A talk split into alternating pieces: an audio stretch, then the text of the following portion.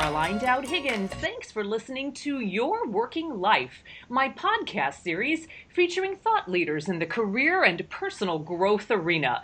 I know you spend a significant portion of your life at work, so my goal is to provide you with tools, inspiration, and resources so you can enjoy your career and love your life. And I am thrilled to welcome my very special guest to the show today, David Quick. David, welcome. Welcome. Thanks for having me. Oh, I'm really excited to launch into a juicy conversation, but let me tell our listening audience all about you. David Quick is the CEO of Helping Bulls Thrive in China Shops. He's a speaker, an executive and organizational coach, a chair for Vistage CEO peer groups, and a Culture Index licensee. And he's committed to helping bulls thrive in China shops. And we're going to talk about that very thing by helping people who run companies work fewer hours, be significantly more successful, and build stronger relationships. So, David, you are a three-time CEO and a recovering bull in the China shop. So tell me about it. How did Helping Bulls Thrive in China Shops start? Well, Caroline, it started with kind of this shift from being a full-time CEO at a specialty hospital bed manufacturer. We were selling those beds, and I kind of woke up one day and said, time to do something else, and moved toward consulting and coaching.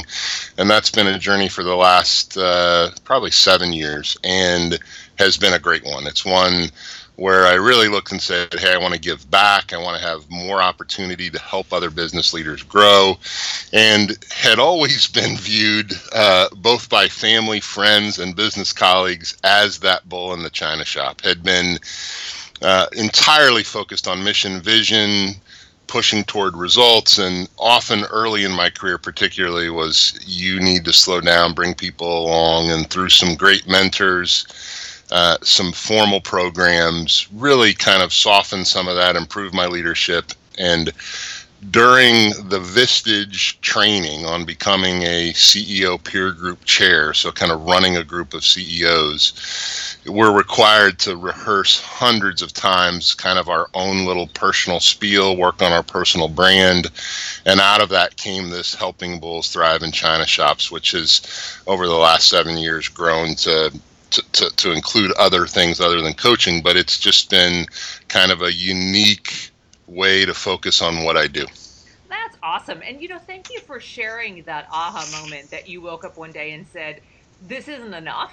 You know, I want to make a difference, perhaps doing something differently and finding work that is more meaningful or meaningful in a different way. And, you know, that bull in a China shop phrase, I think, is something we've all heard. But just to use your words, you use the term bull, and I put that in quotes, as a gender neutral word that represents power and strength and passion that we all have. But what I love is that you're helping people steer and guide that and harness this power so they can thrive. So you, my dear, are a recovering bull in a China shop. So tell us about that journey. Yeah, it's one that I talked about earlier briefly, but clearly I had bosses turn to me and say, Dave, it's evident where you've been the previous couple days, because I'm still getting phone calls about it. And I had, particularly early in my career, both in the Navy and corporate America, the tendency to just push blindly toward the goal, knock down walls. And I still get that occasionally from my loving wife, who will say, you're a bull in the China shop. But for the most part, the recovering part is, with more focus and intent, move or step toward who and what I want to be. And that's kind of the coaching approach I take. So I have to take some of my own medicine every day and say, what does thriving look like? For me to capture that power, passion, and drive in a meaningful way, not only for me, but for others, it's this, what does thriving look like? How do I define that? What does that mean? And how do I engage people in a very meaningful way? And so that's been the guidepost for me as well, which is, it's always nice that you're focused on your own practice from coaching daily. So I have to swallow some of my own medicine every morning. Well, humility makes us stronger, and it makes us better leaders and certainly better coaches. But I loved the phrase, you have more focus and intent now, and I'm sure that's something you also help your clients discover. So, David, quick off-road question in that you talk about the bowl being gender neutral. I'm sure you work with men and women. And from my perspective as a woman, I find that often strong, bullish women leaders are often called out more than men. Have you experienced that? And is there any, feedback from your practice about how men and women behave differently? Well, absolutely. I think there is a tendency to do that. And if I were to share with your audience where my bull persona came from, it's definitely my mom. So I have that kind of strong female in my life. That's what's framed that for me. She was a school teacher, rose to be a school superintendent, and now teaches graduate students here in Indiana. And clearly was the driving force in my life for what does strength, power, accomplishment look like. And so for me, you've hit on something, which is often there is this unfair standard between what does strength look like, what does power look like.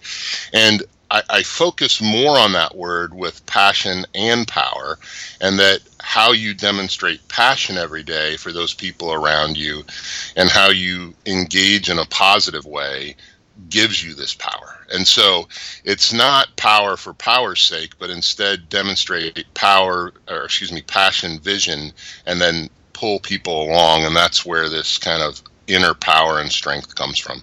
Beautiful. Thank you for that. And thanks to your mom. That's awesome. Good stuff. So you know that we had Leo Butari on a few weeks ago to discuss Vistage and his new book, The Power of Peers.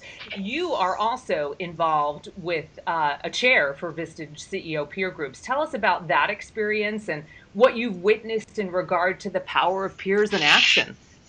Well, so Leo's been out doing pushing this book, which talks about the power of peers, and I don't think there's a better example. There's certainly a bunch of examples of this happening in the real world. And so Vistage has been an organization that works with CEO business owners anywhere from about 1 million to, no real cap, but typically around 100 million.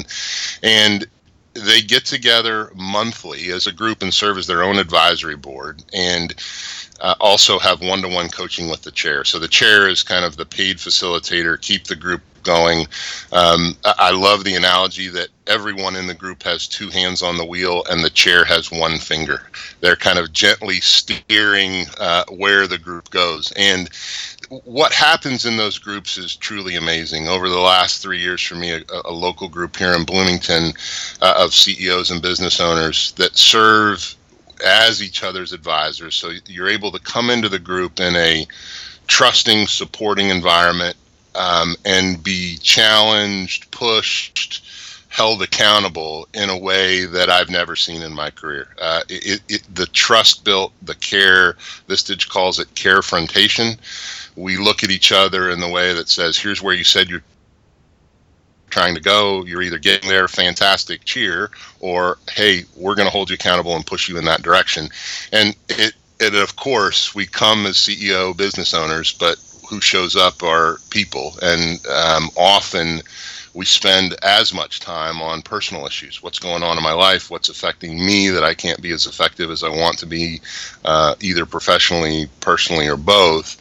And so we've handled a myriad of challenges of how do I get my brother out of the business? How do I fire, hire? How do I handle relationships with my daughter who also works with me? How do I double the size of the business this year? So there's a full range of challenge, issue, and we look every month at issues and opportunities and focus on those biggest for the members.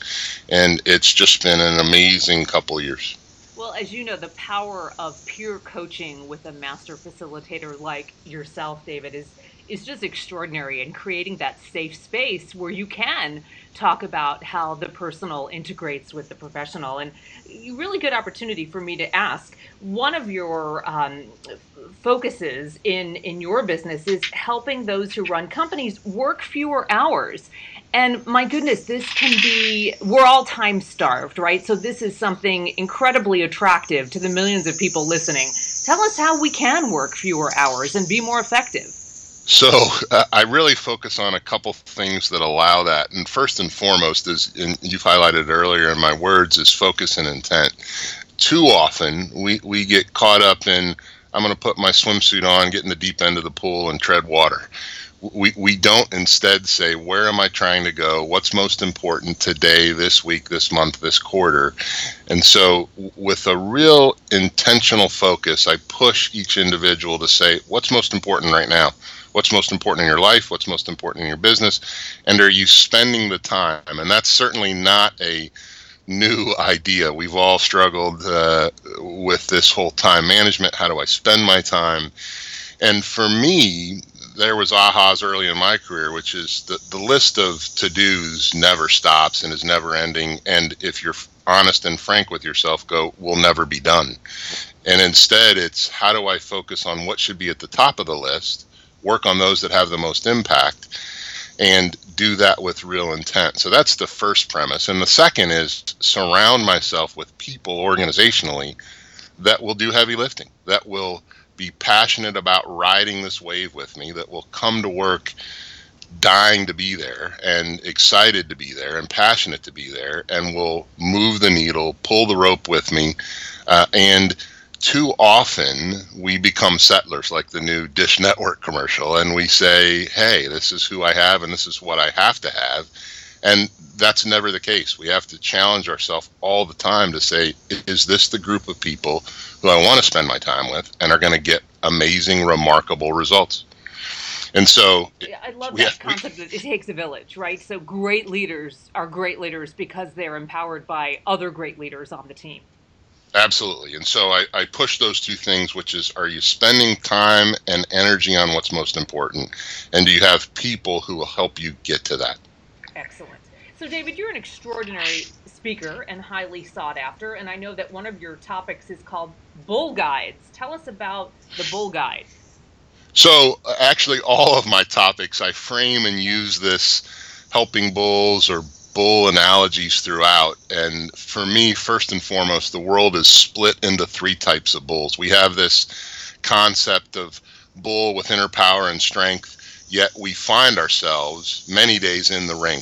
We're angry, bitter, disgruntled, hurt, bloodied, or bulls that are led by the ring, which we're waiting for direction. We're helpless, hapless, kind of run-of-the-mill, on the cow path, going through the motions. Or the third group is ringing the bell, and that we are passionate, powerful, driven, celebrating life, looking at the moments that we should.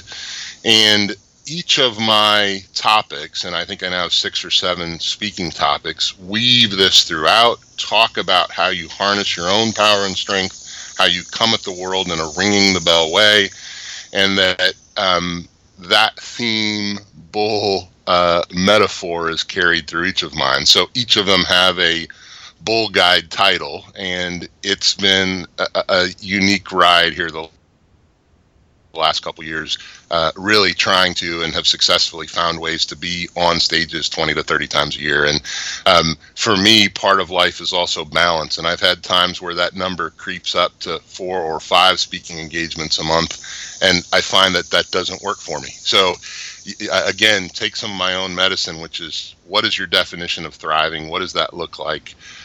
And what's the right mix between work life? And so Bull Guide was the short answer, but there's more beyond it. Good for you. Good for you. And it's true. We do have to remind ourselves. I think it's fascinating. We as coaches often do need to look in the mirror and practice what we preach. It's easy to dispel that or disperse that wonderful wisdom, but we don't always live it ourselves. So thank you for reminding us how important that is.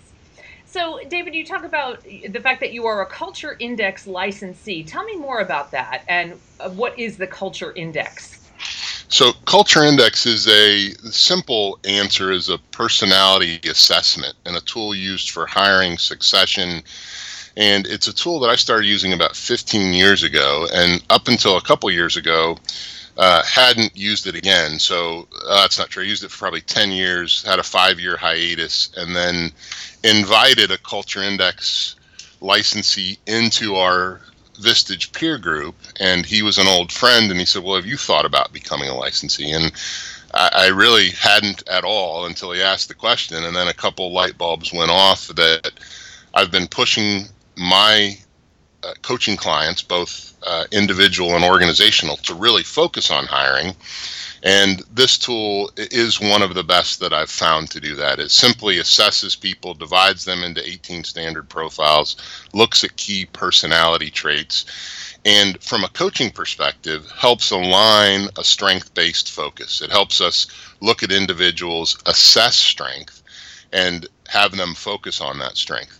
And so from then a hiring perspective, you can get people that match the key traits of the job you're hiring for, and then organizationally make sure you get people into the right seats. That, you know, if you have people that bring power and passion to an area of your company, but you have them misplaced, sitting in the wrong seat, it's a great way to truly look at that and say, organizational inventory, here I have some people that are wrong seats, right people, and allows you to move them from seat to seat. That's brilliant. You know, we know, since we're on the front lines, recruiting and retention are the two biggest talent issues out in the world today. And as you said, quite often we recruit great people into organizations, but they're in the wrong roles. So how wonderful to hear that this is one of the ways that you're addressing that.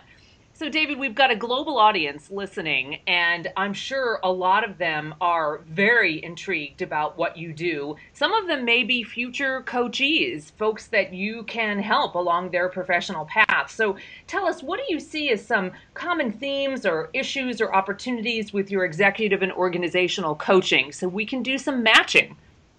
Well, certainly we've talked about some of that. It's the ability to step out of your business, out of your day-to-day, and focus on instead of in. So we too often are just in the business, in our life, and not looking at that in an intentional, focused way.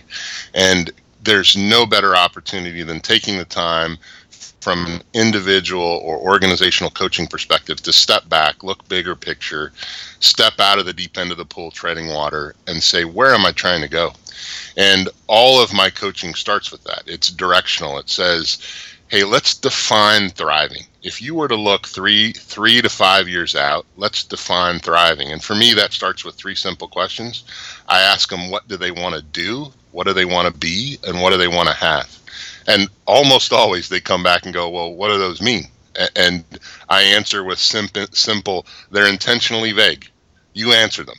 And what it defines is kind of the rails of where this person or organization want to go in the next 3 to 5 years, and serves as the compass heading. And I then come back and say, if moving down this path and we're working together, we start to fall short, I feel like you're not being accountable. How do you want me to interact? How do you want this conversation to go? How strong or bold do you want me to hold you accountable for a lack of progress or wrong direction? And so it again comes back to those early words we had in this conversation, which is focus and intent. What are you trying to accomplish? What makes you thrive? And that's a neat word, and I know you have it in some of your words, and it's an important word for us. We're green and growing, we're moving towards something, and that with Resolute we can say, I'm thriving, I'm content, I'm excited about what tomorrow brings. David, thank you so much for taking us back to the basic necessity of self-reflection. I think quite often people are so busy working and doing and achieving that they don't give themselves that quiet time to consider what they want to do, who they want to be, and what they want to have. So thank you for that. Great words of wisdom. So you mentioned a little bit about this before, but let's just use this as a great way to wrap up. You are a fellow small business owner, and you know, quite often we do need to look in the mirror and take our own medicine, as you said. So what are the things that you constantly remind yourself to coach yourself throughout this professional journey of yours? Well, clearly it's, for me, it's been the what's most important, and am I engaging people that are important in my life in the right way? So it starts with the first premise of what's most important, what am I trying to accomplish, my own definition of thriving, and then the challenge every day of how am I engaging, how am I coming at the world, am I focused on the person in front of me? Do they feel that? Do they know that and understand that? And that hits me, you know, between the eyes every day with 4 sons, with a wife, with 3 dogs. It's and a host of coaching clients. And I name the family and those things first because they are first for me. And it's do I demonstrate that daily, though, is the real challenge for all of us. And so what's most important? Am I moving and stepping toward that? What's my definition of thriving? And then the real challenge, and that's my thriving in the China shop component, is how am I engaging? How am I focused on the other end of the conversation? Am I showing and demonstrating that passion toward them? And if I can, and if I, through my business coaching and other stuff, make my little small corner of the world a better place, then I'm moving directionally toward what I want. David Quick, what a joy to have you on the show. You are the CEO of Helping Bulls Thrive in China Shops. My dear, tell us how we can follow you online. You've got a great website and you're very active in the social media world. How can we connect? So easiest is www.helpingbulls.com. I'm at the same for Twitter and LinkedIn. If you search for Helping Bulls, you'll find me. Email is dave@helpingbulls.com. Wonderful. Thank you. I am so thrilled that you were able to share your wisdom and expertise with our viewers today, and I wish you continued success. Thank you very much. I really enjoyed being here today. And I want to thank all of you for tuning into Your Working Life, where my goal is to help you design your career destiny so it doesn't happen by default. Career and life satisfaction is possible, and it's time to embrace what you love doing so you can do more of it. My show is now available on iTunes, YouTube, Podbean, and Stitcher. Leave a comment because I always appreciate hearing from my listeners. I'm Caroline Dowd-Higgins. Take good care.